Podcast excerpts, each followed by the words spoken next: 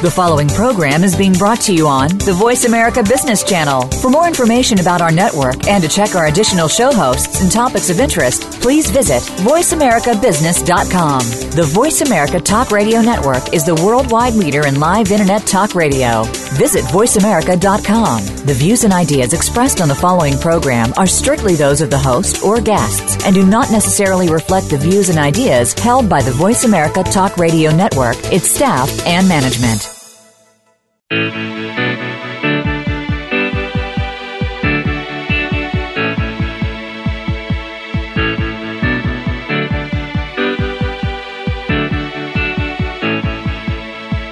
hour of the Costa Report is brought to you by Dole Food Company, the world's leading producer and distributor of fresh fruits and vegetables.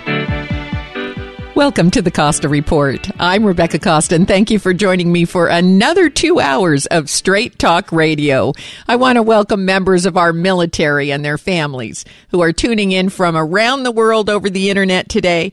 Thank you for your many cards, emails, and letters. And I also want to welcome listeners joining us on new affiliate stations in New York, Florida, Ohio, Texas, Illinois, and from coast to coast in every state in the Union. Thank you for making us part of your news week.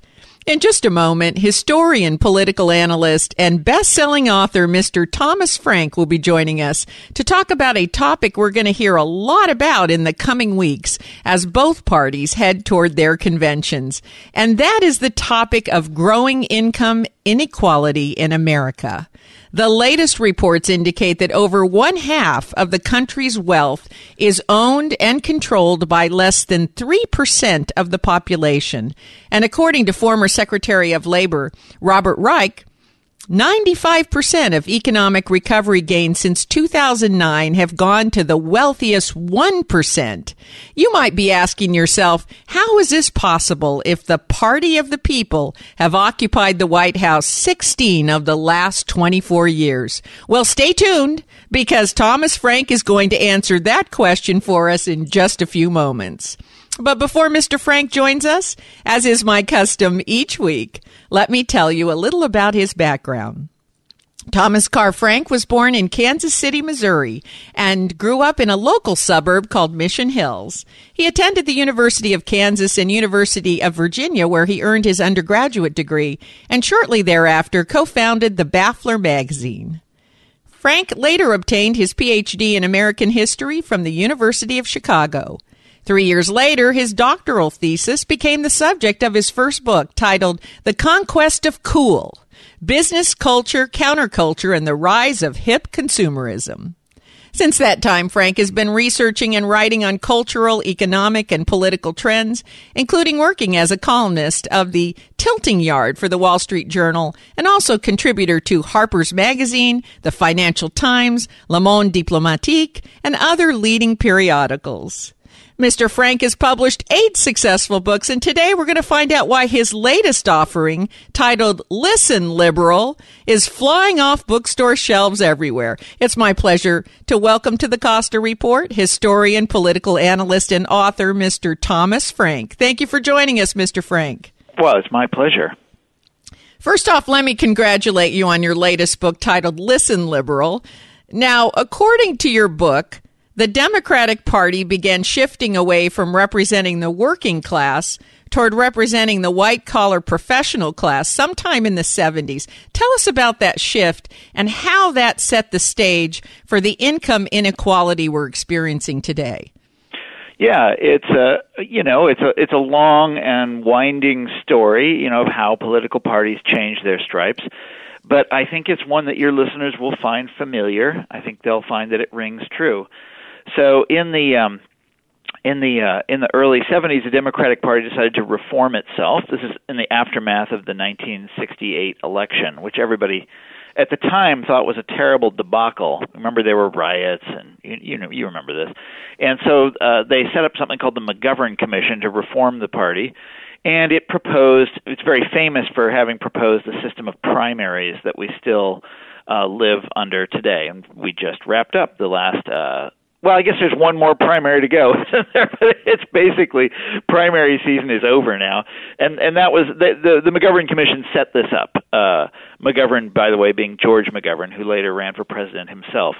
But one of the things that they did that's not uh, really well remembered is that one of the things that the McGovern Commission did that's not well remembered is they they removed organized labor from its uh, structural position within the Democratic Party. And um, you know we can talk about the reasons why they did that, uh, but basically they had decided that organized labor wasn't really all that progressive anymore, which was a common attitude at the time. And uh, the result of that decision, you know, uh, is what you know, regardless of what you think about uh, organized labor or unions or any of that sort of thing, when you remove working people's organizations uh, you know, from from the party, you also remove their issues.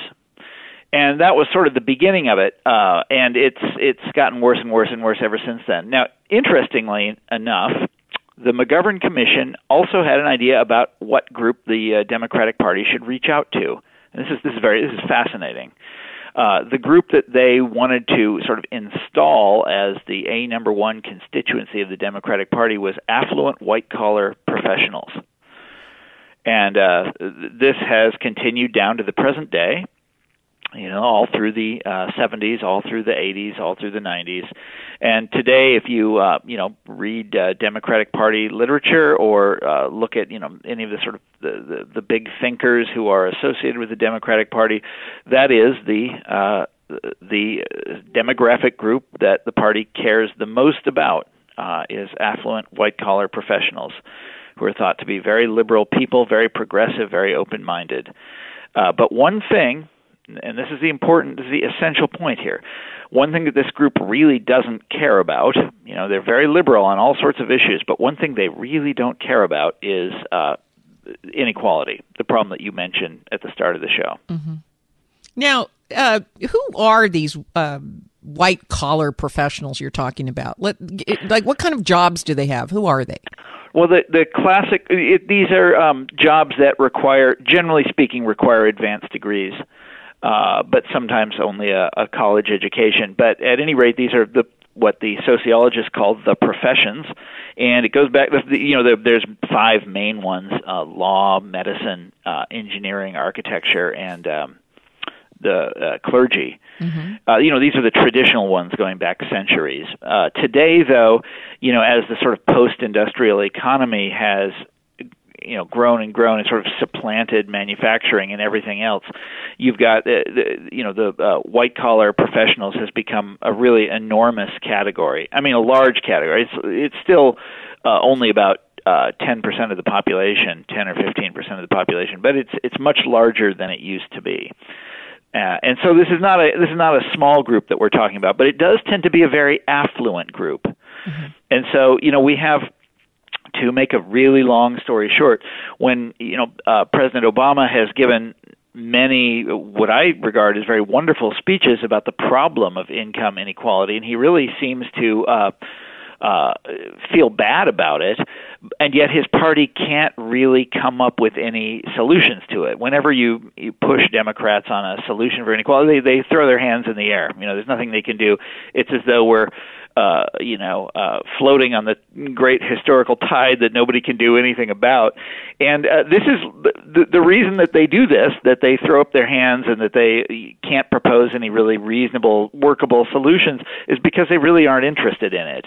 Inequality doesn't really bother their uh, main constituency. You know, it's really not a problem for them. They mm-hmm. like it. No, in fact, they, they, they, they benefit from it.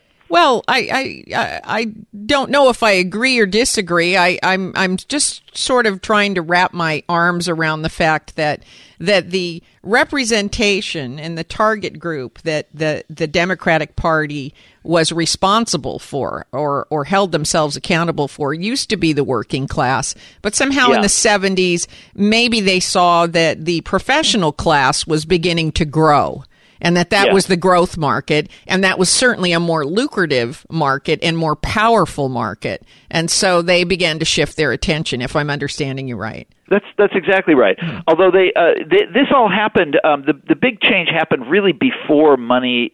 Uh, uh, before money in politics was a was a huge concern. But you know, back in the old days, um, and when I say old days, I don't mean that old. I mean like uh, you know, in the, Like the 60s, 30s, 50s, 40s, 50s. 50s, you yeah, know, yeah. of thing. That's also Uh, become uh, the old days now. yeah, the, uh, Democrats were routinely um, outraised, out fundraised Mm-hmm. uh, by by Republicans, and it didn't stop them from winning all the time. Right. Then- Now, we, unfortunately, we've got to take a quick break and we'll come back to that on the other side of the break. But stay where you are. We'll be right back with more from Thomas Frank. You're listening to the Costa Report.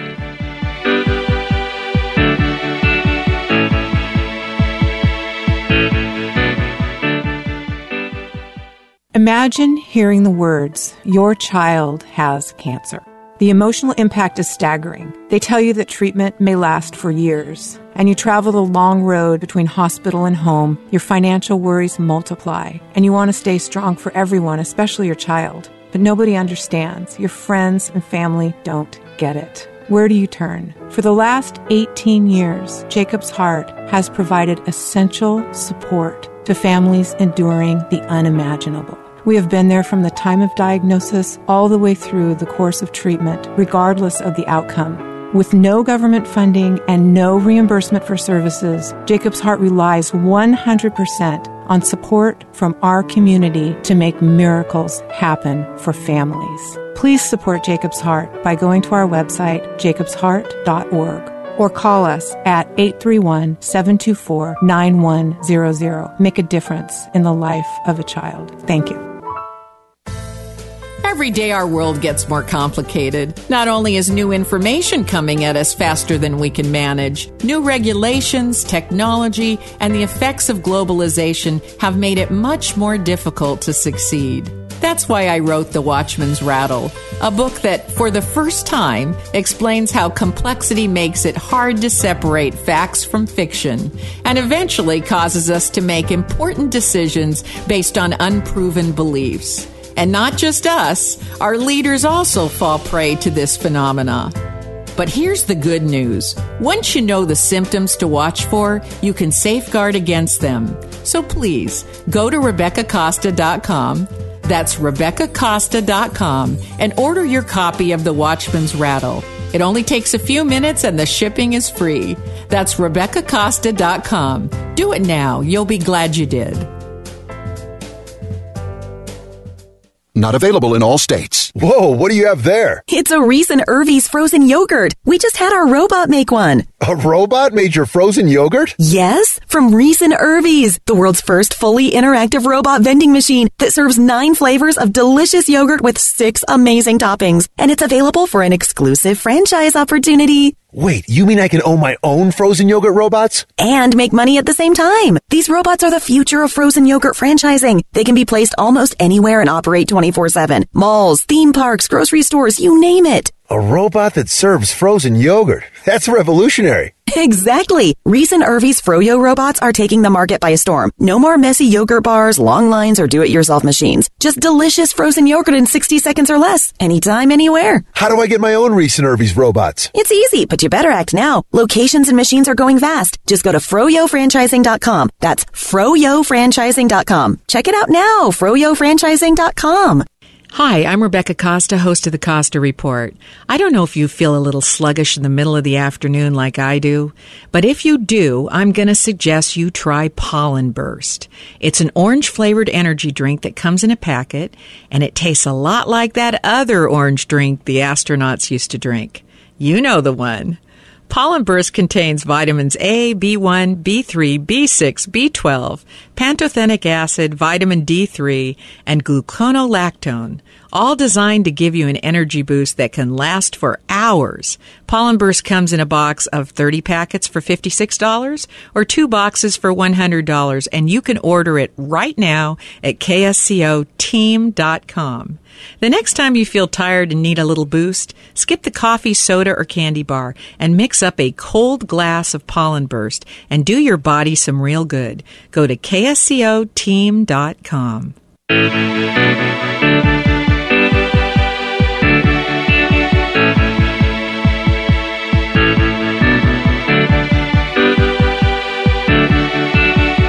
Welcome back to the Costa Report. I'm Rebecca Costa, and my guest today is author, historian, and political analyst Thomas Frank. And before the break, you were making the point that the shift of the Democratic Party's focus from labor and the working class toward the affluent professional class occurred long before the kind of money we now see flowing into politics. And I wanted to let you finish that thought.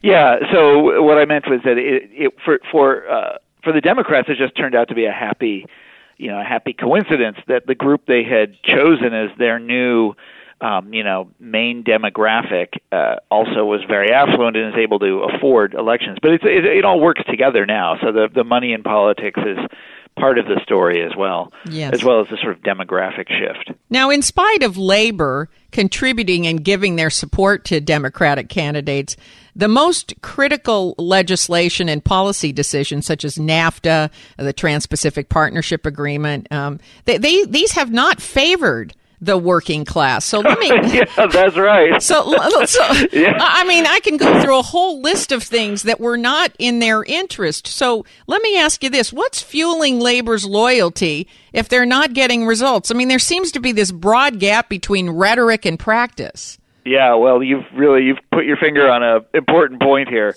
Uh, so as as your listeners and as you know, it's you know labor has continued to support Democrats, even though the de- the Democrats uh, have you know done all these things to sort of uh, demote them within the party structure and that sort of thing.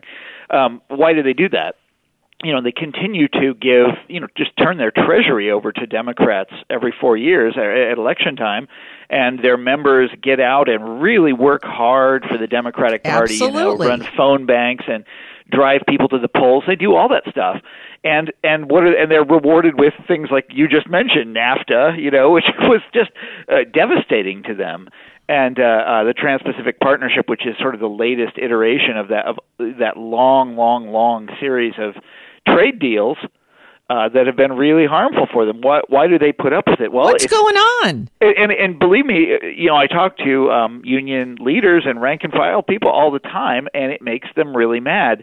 Uh, but their fear it's this is the case with so many of the democratic constituencies they their fear of republicans is so much greater than their anger at you know being betrayed again and again and again by the democrats they're much they think the republicans would be much worse for them and so they they do basically for them it's all a defensive struggle now. It's just anything to keep guys like Scott Walker out of the White House you know.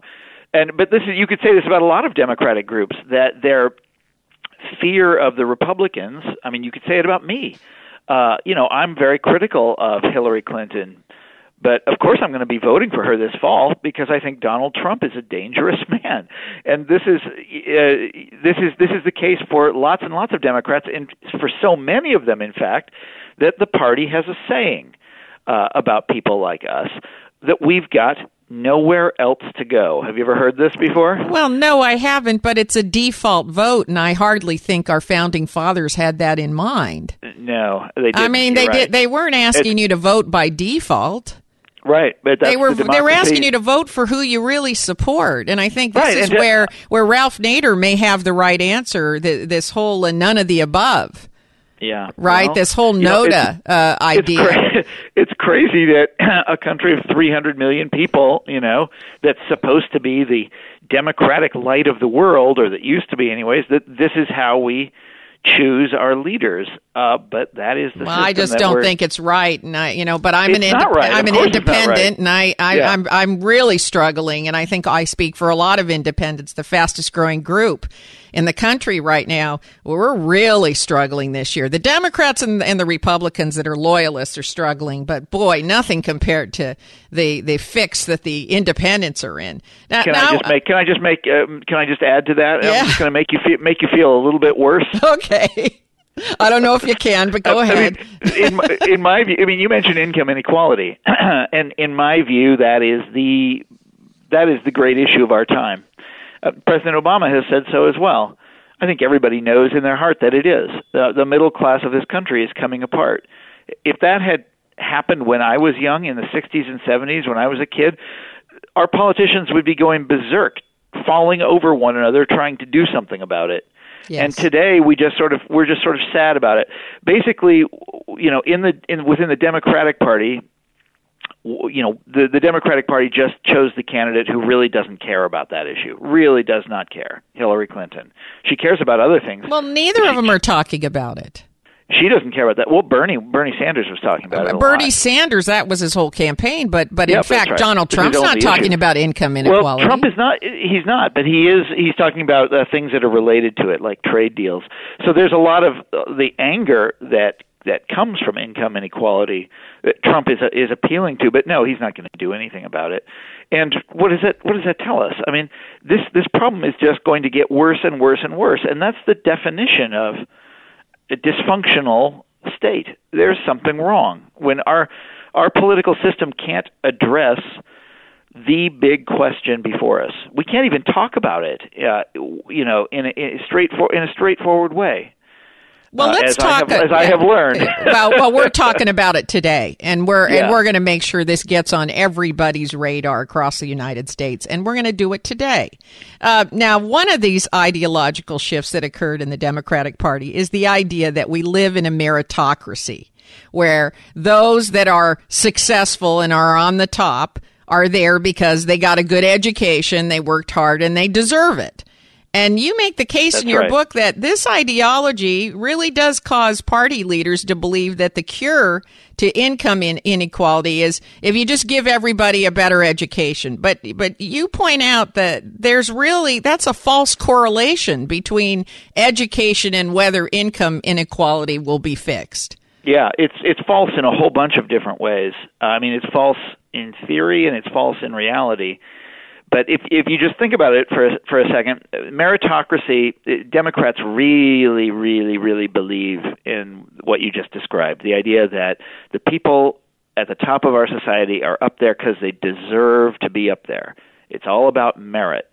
Um, and this is it's no coincidence that all of the Democratic leaders of recent years were the kind of people that went to these very fancy schools, uh, and that often is that's what determined their entire life trajectory. You look at Barack Obama, you know, uh, uh, went to Columbia University, Harvard Law School, was in the Harvard Law Review. You look at Bill Clinton, who was you know from some uh, some small town in Arkansas, went to Georgetown, became a Rhodes Scholar Yes. went to Yale Law School. These are all very high achieving people, but their achievements are through education, not through like going out in the business world and say inventing something or patenting something or rising up through some corporate ranks uh, in the way that Republicans typically do.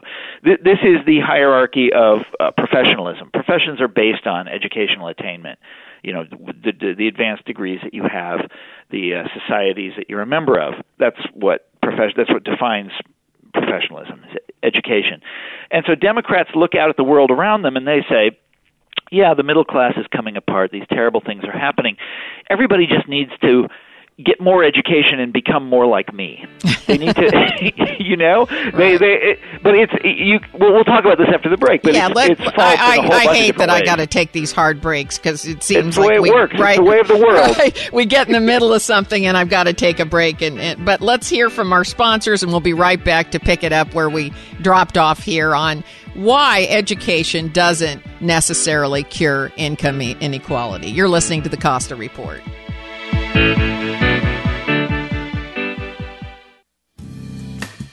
Now, if you've been listening to the Costa Report, you know that I'm a big fan of wines by Caraccioli Cellars. And today I'm here with Scott Caraccioli, who's one of the brains behind the most memorable wines money can buy. So I have a question for you. How did your family get into the wine business? Um, you know, 2006, my father, his brother, and uncle were really playing with the idea of planting a vineyard, and planting a vineyard turned into making a bottle, turned into making sparkling wine when um, Michelle came into the picture. So it was really kind of an organic situation, us being in agriculture in the Salinas Valley, and then the extension of that went to grapes, and here we are today.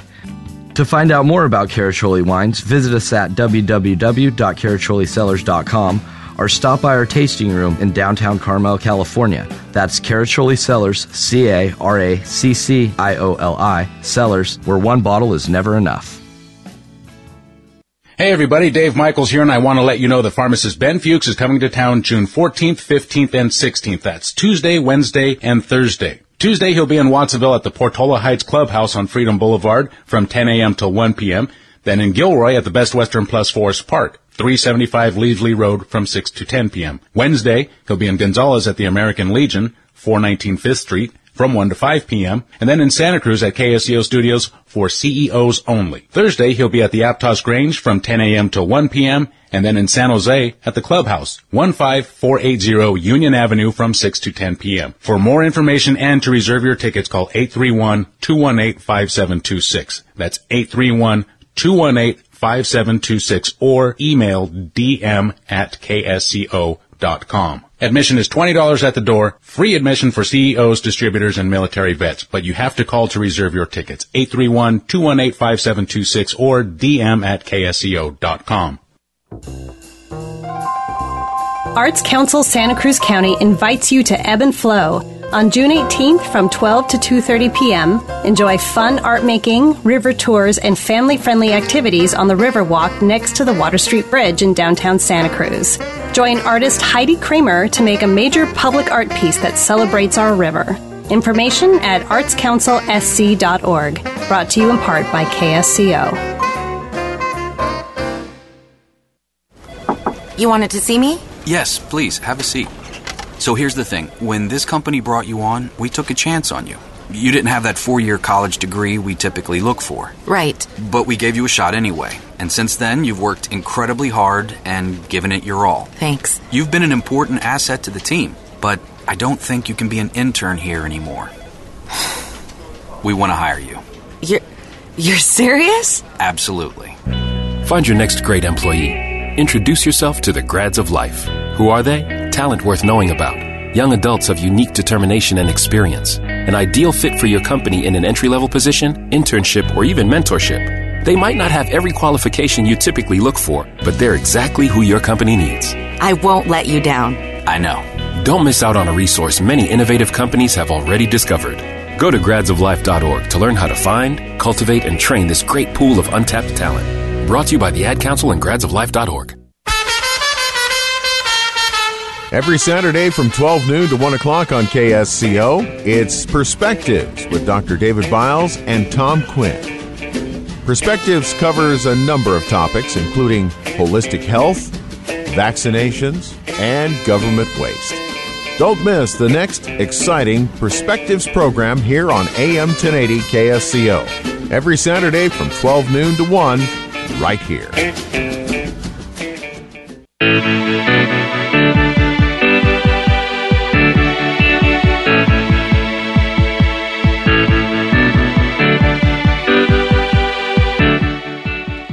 Welcome back to the Costa Report. I'm Rebecca Costa, and if you're just joining us, our guest today is Thomas Frank, who has a wonderful new book out titled Listen Liberal. And you were beginning to talk about uh, the relationship between education and, you know, eh, we, we keep hearing that if everybody just gets a great Ivy League education, that that will equip them, right, to go out into the world and uh, solve the problems that we have. And it works for the professional class, I, I believe. And so you're saying that the professional class now has gone back and said, well, if you just follow the same route, the same algorithm that I used to become the professional class, that you too uh, can can uh, be uh, successful. I think that's what we're saying. Yes, that's that is exactly what they're what they're saying. And, and but there's you know, and it, once you put it that way, I mean, every everybody that's listening to this show can understand how silly that is because we can't all be, you know, we're not we all going all to Harvard. Professional That's right. Yeah, we're, we're, not go- we're, just, not all going to get degrees at Harvard and MIT. So what happens right. to everybody right. else? Exactly. That's the It's- question, and right? You know, and you know what? It, and you know what? It, I mean, look, uh,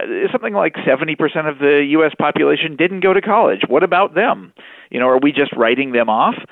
Uh, that, it's not a solution. So what I what I decided after thinking about this, you know, and writing about it and reading all of these books about it, is that this is not a answer. This is not a solution to inequality. This is a way of rationalizing inequality. This is a way of basically saying, you know, it all goes back to you as an individual. It's nothing about society and about the, you know, lack of power that people have in their lives and over the way that the jobs that they do. It's all because you failed. You didn't get those great, you know, grades in high school. You didn't get that fat acceptance letter you know, to a great school, or you went to college but you went to the wrong college, or you studied the wrong. Anyway, you see what I'm getting at. It's always a way of pushing the blame back onto. Yes, I, I call this. I have words for this in my book, The Watchman's Rattle. I call this the personalization of blame. Anytime yeah. there's a failure to deal with a deeply complex systemic problem, you turn it back on the individuals and say, "This is your failure." That's exactly what's happening. Yes, this is exactly, is exactly what, it, right. what you write about, and it is it is basically taking the failure of a system and not dealing with it and turning it back on individuals. But in this case, we're talking about ninety three percent of America. yeah. yeah. that's to you blame. Know, I, I, think there's a problem when 93 percent of you are wrong. There's we need to relook at that. I, I, yeah, right. I say all this, by the way, as a great believer in education. It, you know, I spent 25 years of my. You mentioned all the stuff that I did in the in your introduction. I went. I got a PhD in history for for for Pete's sake, you know, and uh, uh, uh, but I didn't do it because I thought it was going to make me rich. Well, this is what I love about your book. I love about the fact that you are a PhD, you believe in education, you certainly put in your time, and you are a Democrat, and you are voting for Hillary Clinton, and yet you come out with a really courageous book. You must be getting a lot of backlash on this. Well, not as much as you'd think, and and for the very simple reason that the book has, you know, I've written a number of books over the years, and uh, this one, and I'm not complaining here. Understand? I'm not complaining. This one has not uh, got any near anywhere near the kind of mass media attention that my earlier ones did. My my earlier books criticized uh, conservatives and the Republican Party you know, like what's the matter with Kansas?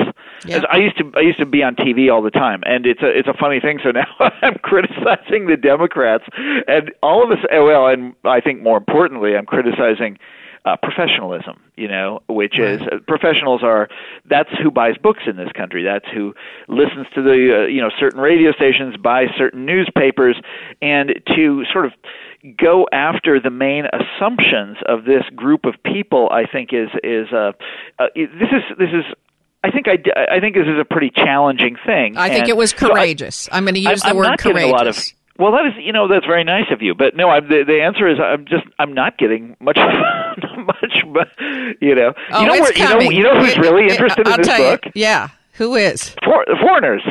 So, like uh, German newspapers, Spanish newspapers, That's the British, you know, all of these people. Well, I, I think well the publicity the publicity is coming. Sometimes it comes a little later after people have a chance. Well, to I hope so. Dive I hope so, into I think it's. I, I, I'm not, and I'm not trying to uh, boast here or anything, but I'm proud of this book. I, I mean, this. I, I you have every with- right to be. This is a well researched, well written, well documented book. Uh, I, you know, I, I, I got to tell you, as a radio host, I get 10, 20 books a week. And and I, I would love to sit down and read them all, right? But but many times what happens is you can read the first chapter and then the other 12 chapters are anecdotal support for the first chapter and you might as well not read the whole rest of the thing Yeah, you know yeah, yeah. well hey you can't make any money selling essays so that's what people do they they I take an know. essay and Oh. turn it into 200 Yeah. pages and it, it just makes me crazy that that happens but i want to tell you that this book particularly your examples using uh, well we're going to talk about that in just a minute but but let me go back to this income inequality issue after world war ii people with college degrees, high school degrees, and no degrees could still work hard and they could still become part of the middle class. But, but the thing that you point out is in the 70s, worker productivity, it continued to skyrocket, but wage growth stopped and it's been pretty flat ever since. So for Yeah. some reason, worker productivity and prosperity became uncoupled. It's been uncoupled. Now this is kind of difficult for people listening to understand. It means that the American worker became more and more and more productive and did not make more money. Exactly, and that's uh, for economists. You know, when I first started opened my eyes and started noticing the world around me, you know, I guess in the 1990s, or noticing these sort of things, economists were all sort of shocked by this. once they figured out that this was happening, because it used to be in the uh, 40s, 50s, and 60s that productivity and wages grew at exactly the same rate, and they were basically defined in economic textbooks as as growing at the same rate. And then all of a sudden, in at some point in the 70s, they came apart, and they've stayed apart ever since. And to this day, you know, productivity grows and grows. We all know this. The economy, every you know, it's much more efficient. It gets more efficient every year. That's sort of the definition. But wages never go up. Now, why is that? Uh, there, I mean, uh, you know, we, there's there's uh, there's all sorts of different reasons for why it started, but I think the ultimately the answer is is is is very is plain, which is that workers have lost the power to demand wage increases. So it's it's a political uh, issue rather than uh, you know some something you know coming from uh, I don't know the you know the, the the laws of history or you know something mysterious. You and know, that doubles back to that ideology of meritocracy because in a meritocracy it's every person for themselves. And solidarity exactly. doesn't matter. That is exactly right. The two are opposites. So if you are a believer in meritocracy, which is that you know everybody is the the people on top are up there because they deserve to be up there, uh, and you know you you you work hard and you get ahead and all that sort of thing. It it, it is automatically uh, opposed to the idea of solidarity, which is the idea of you know this is the great virtue of well, I'm talking like a person from the 19th century here. This is the great vert, class virtue of, of the but, working class. But you know, this is where labor and working the working class got their power. That's where they got their voice. Of course. And yeah. it's been and it's, now undermined by the idea of a meritocracy. It most definitely has. Now, meritocracy you know this is Hillary Clinton is in some ways um you know she's she's a good candidate in some ways but one of the things that distinguishes her is she really believes in the meritocracy. And so did Barack Obama. Uh so I should shouldn't put him in the past tense yet. He's still president. Barack Obama really believes in the meritocracy in a sort of profound way and Bill Clinton before him as well. And it, all of their proposals for reforms are basically ways of making the meritocracy more meritocratic. So, you know, we're going to let everybody take the SAT. We're going to eliminate, and Hillary likes to talk about how she's going to uh, break down barriers so that people can rise in their uh, professions, and you know, which is, uh, of course, we all want that. And she talks about breaking the glass ceiling, and of course, we we all want that. But what she's talking about is smart and talented people getting to the top. And she wants to pave the way for that. But that's not our problem today. Yeah, that is not our problem today. But I'll tell you, it wouldn't, it wouldn't be the first time that we've been fooled by a sleight of hand. now, we, yeah, we have to take right. our last break, but stay right where you are. We'll be right back after these important messages from our sponsors. You're listening to the Costa Report.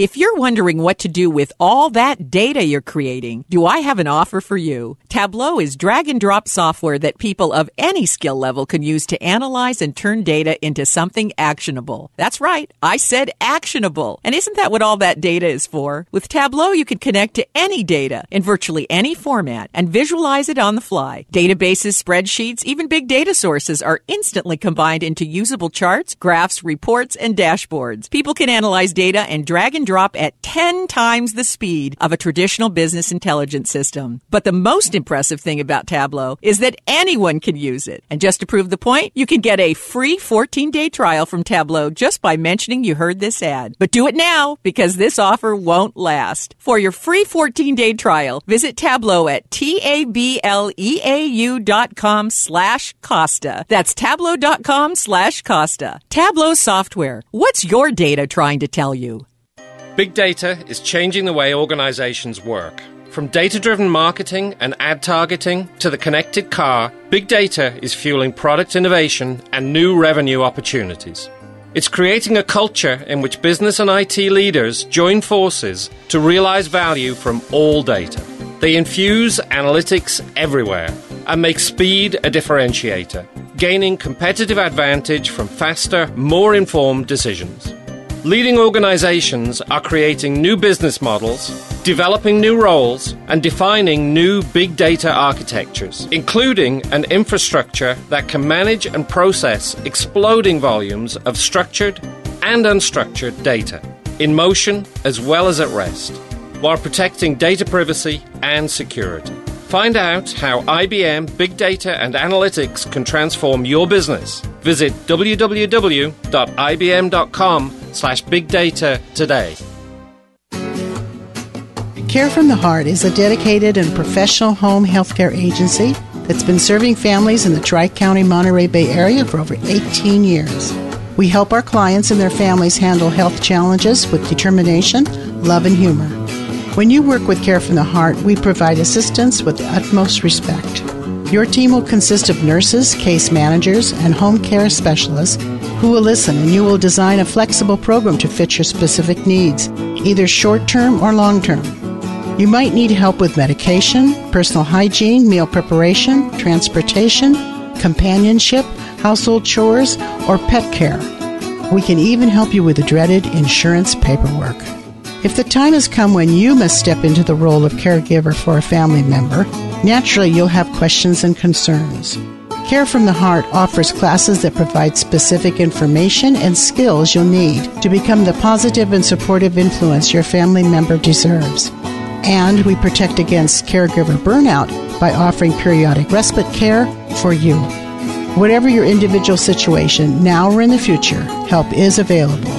For a complimentary consultation, call us at 831 476 8316. We can come to you, or you are welcome to visit our office in Santa Cruz near Dominican Hospital. Our website is carefromtheheart.net.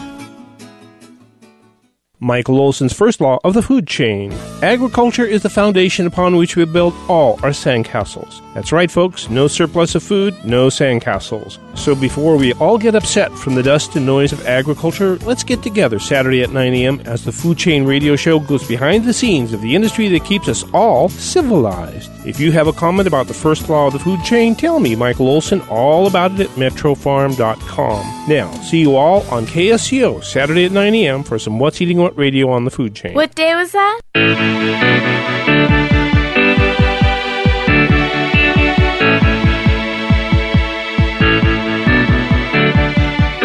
Welcome back to the Costa Report. I'm Rebecca Costa, and our guest today is Thomas Frank. And to this point, we've been talking about this ideological shift which occurred in the Democratic Party uh, starting in the 70s, and which you make a compelling case has uh, fueled somewhat the income inequality issue. And I agree with you. I think this is goes to the heart of our problems here in the country. Uh, but I, I want to switch gears for a moment and look at the GOP now. And, and it seems Okay. as if Trump's message has begun to resonate with the working class to who to to this point have pretty much put their stock in the Democratic Party. What do you make of that? Well, it's been a long time in coming. So uh, I wrote an earlier book that I wrote about 12 years ago was called it was called What's the Matter with Kansas, and it was about uh, working class conservatism. So it was about um, it was about this shift. Uh, I I'm from Kansas, as you mentioned in the introduction, and so I went back home and, and watched what was happening there uh, politically. The state was moving to the right, you know, uh, really dramatically, uh, and it's- it's still going, by the way. But it was it was happening um, uh, because of working class people were flooding into the Republican Party and really changing the way it looked, Yes. the way it, the way it worked. And now it's happening at a national level. So it's it's a very familiar uh, phenomenon to me and I think it's only going to get worse as we, um, you know, I think it's unlikely that Donald Trump will will win this year. Uh, he has fired up a lot of people, but I think it's unlikely he's going to win because of you know he's so prone to putting his foot in his mouth. You know what I mean? Like he did just the other day. I think you mean uh, his whole leg.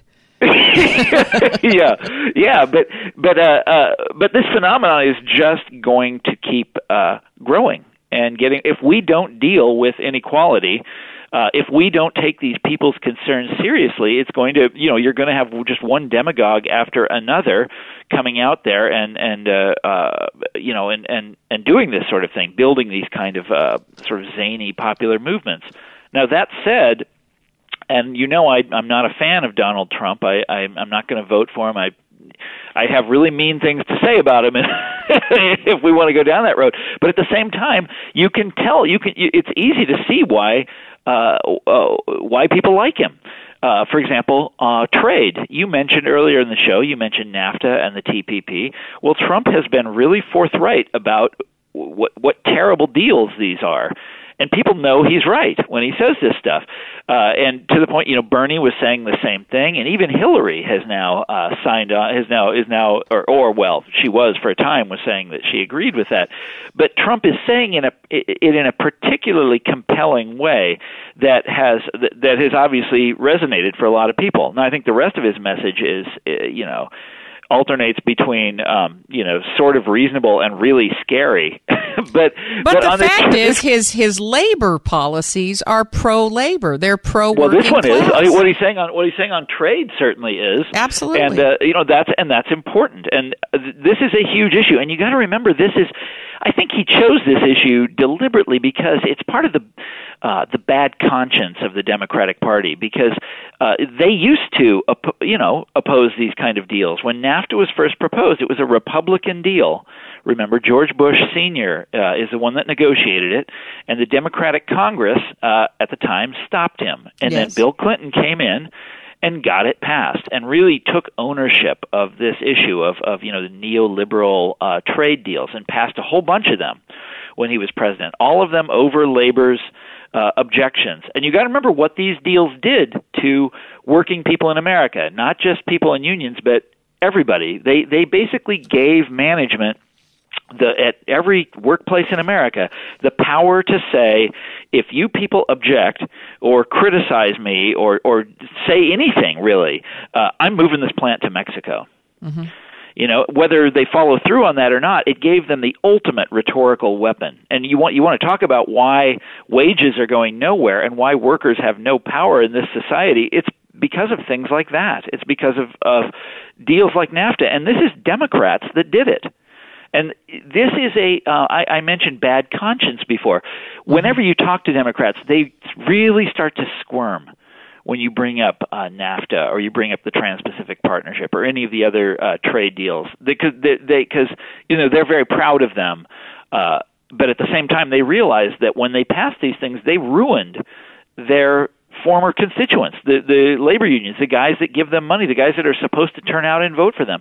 And Trump knows it too. I mean, basically everybody knows it who's not looking at the world through you know partisan blinders. Well, the way uh, we know what you're saying is true is because when the Democrats had control of the White House and the Congress, they did not act on making the reforms that the working class and the and labor needed. They had that perfect right. opportunity, and instead, the policies that were passed were against labor and the working Oh, class. Oh yeah. Oh, my and, God. And Well, we- that's we're that's a matter of fact. That's not something that we're just making up. And yes, right. uh, Oh, I but it- would, uh, you know, as a lead Democratic leader, I would feel very uncomfortable being confronted with that. Well, let me just make it. Let me just make your scenario a little bit worse here. So, they, they, for two years, President Obama had the you know uh, had had uh, majorities in both houses of Congress, and they had, of course, the the big TARP bailout of Wall Street.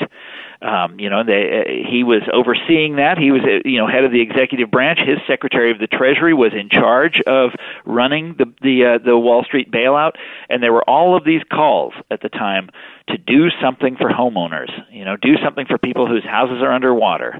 You're out there in California, you know what I'm talking about. And Obama refused to lift a finger for average homeowners um, you, you know, it's it's it, again and again and again when the Democrats have had all the power that you know they've had the all the power in their hands, they favor one class of Americans over another, and it's no should be no surprise to your listeners that that the class that they favor is the professional class. They look at Wall Street, you know, all these guys with advanced degrees, these guys writing these derivative securities, very complex, very advanced securities, and they look at these guys and they say, those guys are us. Those guys are our peers. You know, you had this whole problem in the Obama administration of the revolving door between Wall Street and uh, and, and the executive branch. And by the way, now he's doing it with you know Google and Facebook and this kind of thing, Uber, Mm-hmm. that sort of thing.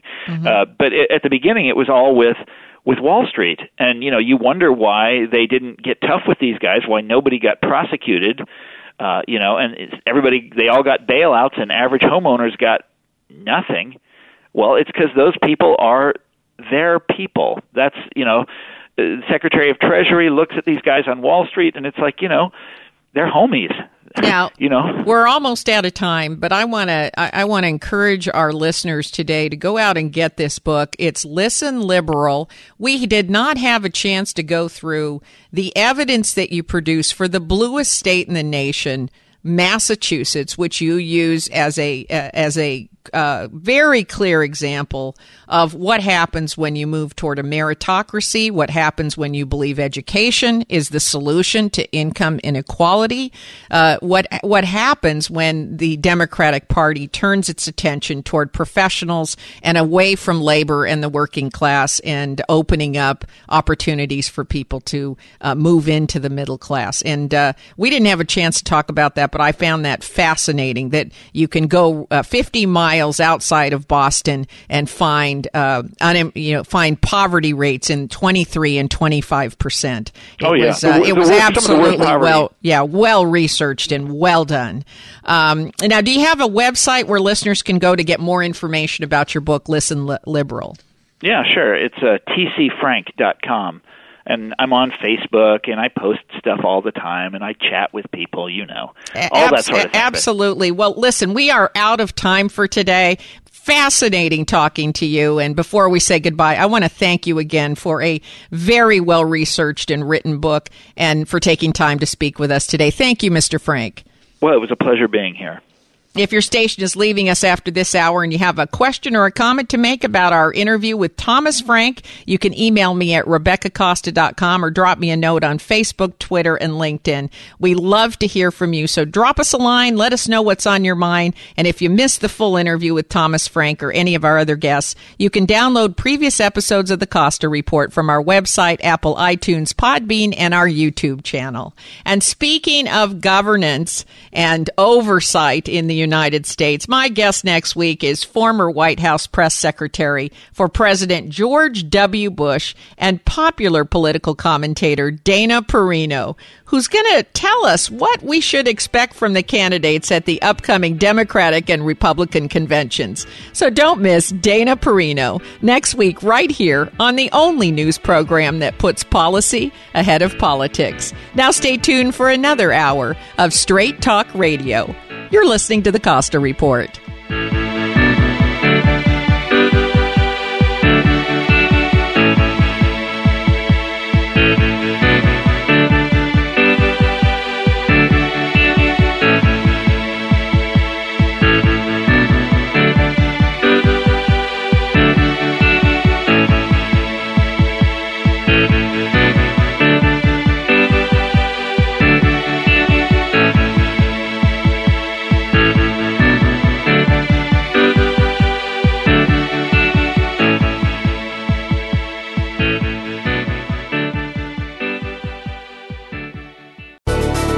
Thanks again for listening to the preceding program brought to you on the Voice America Business Channel. For more information about our network and to check out additional show hosts and topics of interest, please visit voiceamericabusiness.com. The Voice America Talk Radio Network is the worldwide leader in live Internet talk radio. Visit voiceamerica.com. The views and ideas expressed on the preceding program are strictly those of the host or guests and do not necessarily reflect the views and ideas held by the Voice America Talk Radio Network, its staff, and management.